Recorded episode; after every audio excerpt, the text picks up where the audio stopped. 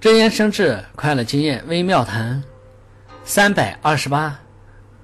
良友的作用非常强大，远远胜过其他任何财富。例如历史上非常有名的汉高祖刘邦，他自己最初仅仅是个市井小人而已，但是他懂得依靠良友，所以在他身边聚拢了犹如张良、韩信、萧何等非常有能力的好友。虽然最初他获得的成功非常少，失败特别多，可以说是常败之军，但是他每败人赞，每赞都总结经验，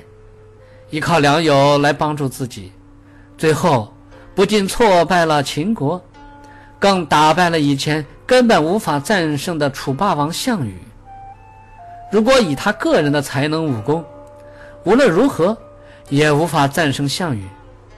正因为他身旁有太多的良友，像项羽这样的大英雄，最后也只能以失败而告终。